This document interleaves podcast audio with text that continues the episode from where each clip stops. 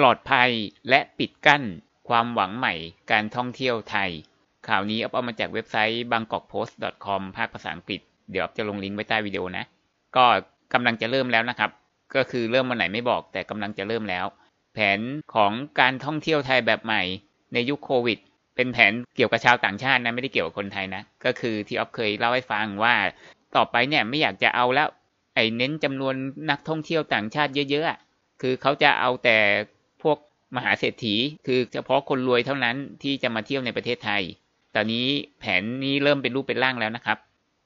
สมมุตินะ สมมุติถ้าเรามองในแง่ดีนะ ก็คือว่าอารมณ์ของคนในประเทศยังไม่ให้ที่จะให้มีคนเข้ามาเที่ยวเยอะๆหรือเปล่า กลัวล็อกดาวน์รอบสองพวกนี้เขาก็เลยอยากจะเอาคนรวยๆเข้ามาเที่ยวก่อน แบบเน้นจำนวนคนน้อยๆหรือเปล่า เออ แล้วก็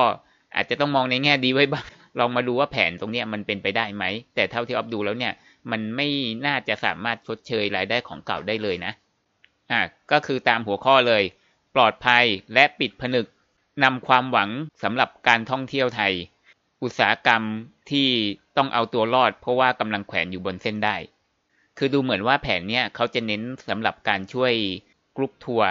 แล้วก็โรงแรมระดับสูงซะมากกว่า เพราะว่าดูราคาแล้วเนี่ย โรงแรมระดับล่างระดับกลางเนี่ยไม่น่าจะได้ผลประโยชน์จากแผนนี้เลย แต่เขาบอกว่าจะใช้แผนนี้ในการฟื้นฟูอุตสาหกรรมการท่องเที่ยว ซึ่งตอนนี้รายได้หายไปเกือบหมด เรียกได้ว่าแทบจะเป็นศูนย์หมายถึงรายได้จากต่างประเทศนะ เพราะว่าเราไม่ให้นักท่องเที่ยวเข้ามาเลยสักคนหนึ่งไงใช่ไหมแต่ยังโชคดีที่ 3 เดือนแรกของปีเนี่ยมกราถึงมีนาประมาณเกือบเกือบปลายเดือนเนี่ยเรายังมีนักท่องเที่ยวเข้ามาอยู่ ไม่งั้นก็คงเป็นศูนย์น่ะแล้วนี่ไง กลุ่มเกี่ยวกับการท่องเที่ยวเนี่ยก็ออกแผนการท่องเที่ยวแบบใหม่ ก็คือเรียกว่า ปลอดภัยและปิดผนึก ที่จะทดแทน Travel Bubble อ้าว Travel Bubble คือมีการพูดถึงกันก่อนหน้านี้ว่าเราจะจับคู่เที่ยวกับประเทศ บางประเทศที่เขามองว่าปลอดภัยแล้วก็จับคู่แลกนักท่องเที่ยวก็หมายความว่าแลกกันแล้วคือคนประเทศนั้นก็สามารถมาเที่ยวประเทศเราได้ โดยที่ไม่ต้องกักตัว 14 วันอีกต่อไป เขาบอกว่าทดแทน Travel Bubble อ้าวเซ็งเลยดิ แล้วก็รักษาให้ประเทศไทยเนี่ยรายได้จากการท่องเที่ยวเนี่ยไม่ได้แย่ลงมากนัก คือมันแย่ลงมากนะ เพราะว่าของเดิมเนี่ยของเดิมนะ รายได้จากการท่องเที่ยวเข้าใจว่าน่าจะทั้งในประเทศแล้วก็ต่างประเทศเนี่ย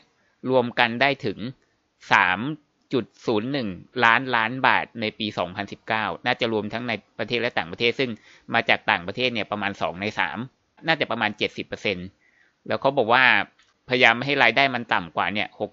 675,000ล้านบาท คือมันลดลงมาเหลือแค่ประมาณ1ใน5ของของเดิมเท่านั้นเองอะเขาบอกว่าในการประชุมเมื่อวันพุธที่ผ่านมา รัฐมนตรีการท่องเที่ยวและกีฬา ชื่อนี้นะ ชื่อนี้นะ ก็คือคนนี้อ่าหน้าตาแบบนี้นะ รัฐมนตรีคนนี้ เขาก็บอกว่ามีกลุ่มเกี่ยวกับการท่องเที่ยวเนี่ยได้นำเสนอแผนการที่จะใช้ใน ไตรมาสที่ 4 ไตรมาสที่ 4 ก็คือ ตุลาพฤศจิกาธันวา ซึ่งเชื่อว่ามีความปลอดภัยและก็ยืดหยุ่นมากกว่าแผน Travel Bubble จับคู่เที่ยว คือเขามองว่าไอ้แผนเนี้ยไอ้การขายทัวร์แบบเนี้ยคือมันยืดหยุ่นกว่า เพราะว่า Travel Bubble เนี่ยเราจับคู่ได้แค่กับบางประเทศเท่านั้น แต่ว่าไอ้แผนเนี้ยก็คือประเทศไหนก็ได้ที่มีกระตังมาเที่ยวประเทศเราอะเราให้เข้าหมด อ่าแล้วก็นายกสมาคมการท่องเที่ยวไทยเนี่ยเขาก็บอกว่าเออเราก็จะเริ่มต้นนะที่จะต้อนรับนักท่องเที่ยวแบบเจาะจงบางกลุ่มเนี่ย ซึ่งเป็นจำนวนน้อยกว่า1 0 0 0 0แสนคน แล้วก็คืออย่างน้อยก็ทำให้ไอธุรกิจท่องเที่ยวเนี่ยไม่ล้มละลายแบงค์รับซี่เนี่ยก็1 0 0 0 0แสนคนเนี่ยถ้าจำนวนเทียบกับของเดิมแทบไม่ได้เลย เพราะว่าของเดิมมีปี 2019 มีนักท่องเที่ยวเข้ามาในประเทศเรา 39 ล้านคน อันนี้คือเขาจะบอกว่าจะคุมไม่ให้เกิน1 0 0 0 0แสนคน อืม ก็คือ1 0 0 0 0แสนนี่น่าจะประมาณช่วงสั้น ๆ หรือเปล่า เพราะว่าตรงนี้ก็บอกว่าภายในทั้งปีเนี่ย น่าจะมีนักท่องเที่ยวอย่างน้อย5 0 0แสนคนเข้ามาในประเทศไทย ก็ยังเทียบกับ39ล้านไม่ได้อยู่ดี แล้วก็ทำรายได้ประมาณ50,000ล้านบาท เออก็ยังเทียบกับของเดิมไม่ได้อยู่ดี เพราะของเดิมมันประมาณ2ล้านล้าน คือเหมือนเสียรายได้ไปประมาณ2ล้าน เพื่อหวังจะได้กลับคืนมาประมาณ50,000ล้าน มันชดเชยไม่ได้อะมองในแง่ดีคงเป็นแผนแบบชั่วคราวหรือเปล่าอะไรเงี้ยเพราะว่าราคาของแพ็กเกจของทัวร์เนี่ยจะประมาณ 1 0 0 0 0แสนบาทต่อคน ก็คือมากกว่าโดยปกติที่เฉลี่ยห้าหมื่นบาทต่อคนก่อนการระบาด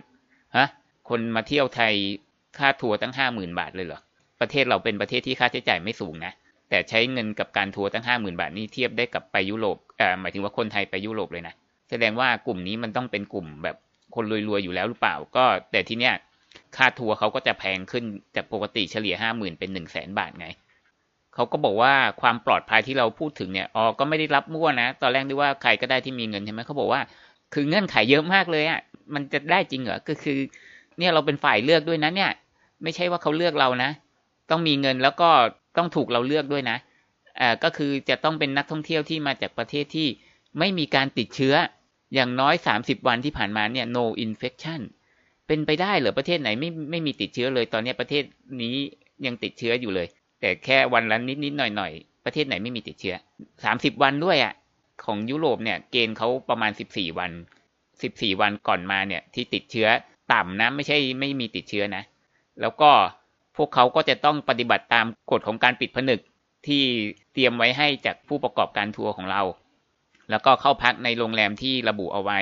และในพื้นที่ที่จัดไว้เพื่อต้อนรับนักท่องเที่ยว คือไม่ได้เที่ยวทั้งประเทศไง ก็เราเคยได้ยินว่านำร่องห้าจังหวัดก่อนใช่ไหมเออห้าพื้นที่ไม่ใช่ห้าจังหวัด โอ้แล้วก็ยังต้องตรวจโควิดก่อนมานะ หมายถึงว่าคนนั้นก็ต้องไม่ติดโควิด แล้วก็มีผลตรวจ 72 ชั่วโมงก่อนบิน แล้วก็จะต้องมีประกัน แล้วก็ตรวจโควิดด้วยมั้ง คือเงื่อนไขเยอะแยะเลยอะ มันจะเป็นไปได้เหรอ ก็เบื้องต้นธุรกิจท่องเที่ยวต่างๆ เนี่ยก็จะอยากจะให้รัฐบาลช่วยอุดหนุนเงิน ให้สักประมาณ1นึ่งแสนล้านบาทก่อนเป็นค่าใช้จ่ายในการดำเนินงาน แล้วก็ตอนนี้กลุ่มอุตสาหกรรมท่องเที่ยวเนี่ยมีคนทำงานอยู่ประมาณ 4 ล้านคนก่อนที่จะเกิดการระบาด แต่ตอนนี้คือผู้ประกอบการทัวร์ทั้งหลายเนี่ยรายได้เป็นศูนย์ในช่วง 6 เดือนที่ผ่านมา แล้วก็อัตราการจ้างงานเนี่ยก็คือตอนนี้ มีคนว่างงานถึง 2.5 ล้านคน แล้วก็ธุรกิจเนี่ยไม่สามารถสูญเสียไปมากกว่านี้ได้อีกแล้ว ฉะนั้นคนที่บอกว่าไม่อยากให้ต่างชาติเข้ามาเนี่ย ก็ต้องเข้าใจนะ อันนี้นี่ข่าวไม่ได้พูด แล้วก็เขายังใฝ่ฝันด้วยนะว่า กรณีที่ดีที่สุดนะ ถ้าพวกเราทำแบบนี้เนี่ย รายได้ที่ประเทศได้รับจากการท่องเที่ยวเนี่ย อาจจะได้อย่างน้อยสัก 50%ของปี 2019 ก็คือประมาณ 1.5 ล้านล้านบาท โอ้เขาฝันว่าวิธีการของเขาจะทำได้ขนาดนี้เลย อ๋ออมันน่าจะรวมเที่ยวคนที่เที่ยวในประเทศด้วยแหละ คือต่างชาติจะมาทำแค่นี้จะมาหวังว่าให้มีรายได้ครึ่งหนึ่งของปีที่แล้วเป็นไปไม่ได้ ฉะนั้นน่าจะรวมเที่ยวในประเทศด้วยที่เขาออกมาตรการ จริง ๆ แล้วก่อนจะมีโควิดเนี่ยเขาก็เคยตั้งเป้าหมายรายได้ จากการท่องเที่ยวนะถึง 3.9 ล้านล้านเลยนะ คือของเดิมต่างประเทศกับในประเทศรวมกันเคยได้ประมาณ 3 ล้านล้านไง แล้วเขาเคยตั้งเป้าหมายว่าจะได้ถึงเกือบ 4 ล้านล้านเลยนะอะทีนี้เรามาดูความคิดเห็นของบางคนกันบ้าง คือจากชื่อแฝงนี่เราก็ไม่รู้เลยว่าเป็นคนไทยหรือคนต่างประเทศนะเขาบอกว่าถ้าประเทศไทยเนี่ยต้องการนักท่องเที่ยวที่ปลอดภัยจริง ๆ เนี่ยทำไมไม่เสนอวีซ่าหนึ่งปีไปเลยล่ะ เออ มันก็จริง อ้าว ก็กลัวเขาเอาเชื้อมาแพร่แต่เกิดเขาอยู่ตั้งหนึ่งปีเนี่ย อะกักตัว อะให้กักตัวหนึ่งเดือนเลยก็ ก็ได้ อะเขายังเหลือตั้งสิบเอ็ดเดือน เขาก็น่าจะโอเค อ่า นอกจากว่าให้วีซ่าปีหนึ่งแล้วเนี่ย ก็ควรจะต้องเอาไอ้พวกข้อแม้ต่างๆ ที่มันเยอะแยะเนี่ย เอาออกไปด้วยอ่าแล้วก็สรุปเลยว่าคำตอบของปัญหาครั้งเนี้ยก็คือนักท่องเที่ยวระยะยาว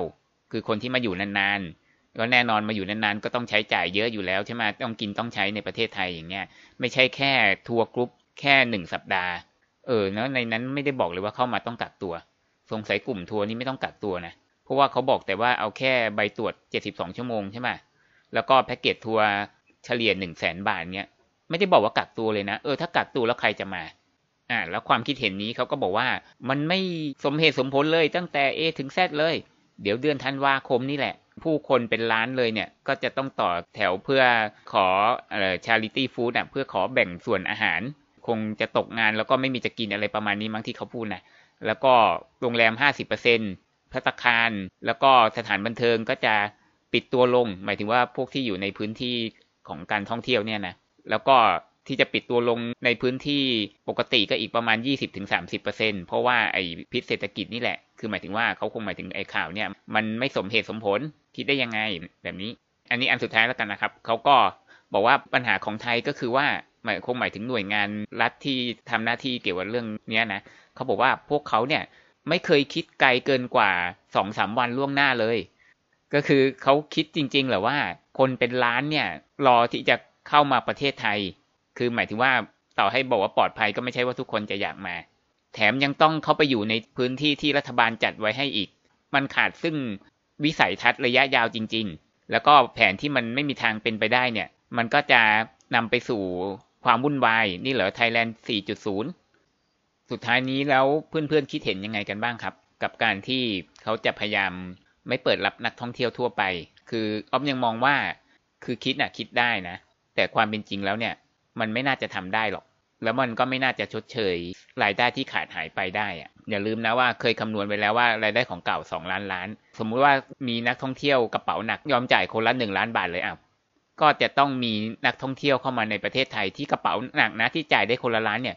ถึง 2 ล้านคนนะรายได้ถึงจะไปเทียบของเดิมได้อะอย่างสมมุติเอาแค่ครึ่งเดียวก็ได้อะ ครึ่งหนึ่งเอาเอาแค่หนึ่งล้านล้าน เท่ากับครึ่งหนึ่งของของเดิมอะ แล้วนักท่องเที่ยวจ่ายคนละหนึ่งล้านบาทเนี่ยก็ต้องมีนักท่องเที่ยวกระเป๋าหนักถึงหนึ่งล้านคน จะเป็นไปได้ยังไงว่ามหาเศรษฐีถึงหนึ่งล้านคนจะยอมมาเที่ยวประเทศไทยแถมยังต้องทำอะไรมากมายเลย ต้องตรวจโควิด ต้องซื้อประกันต้อง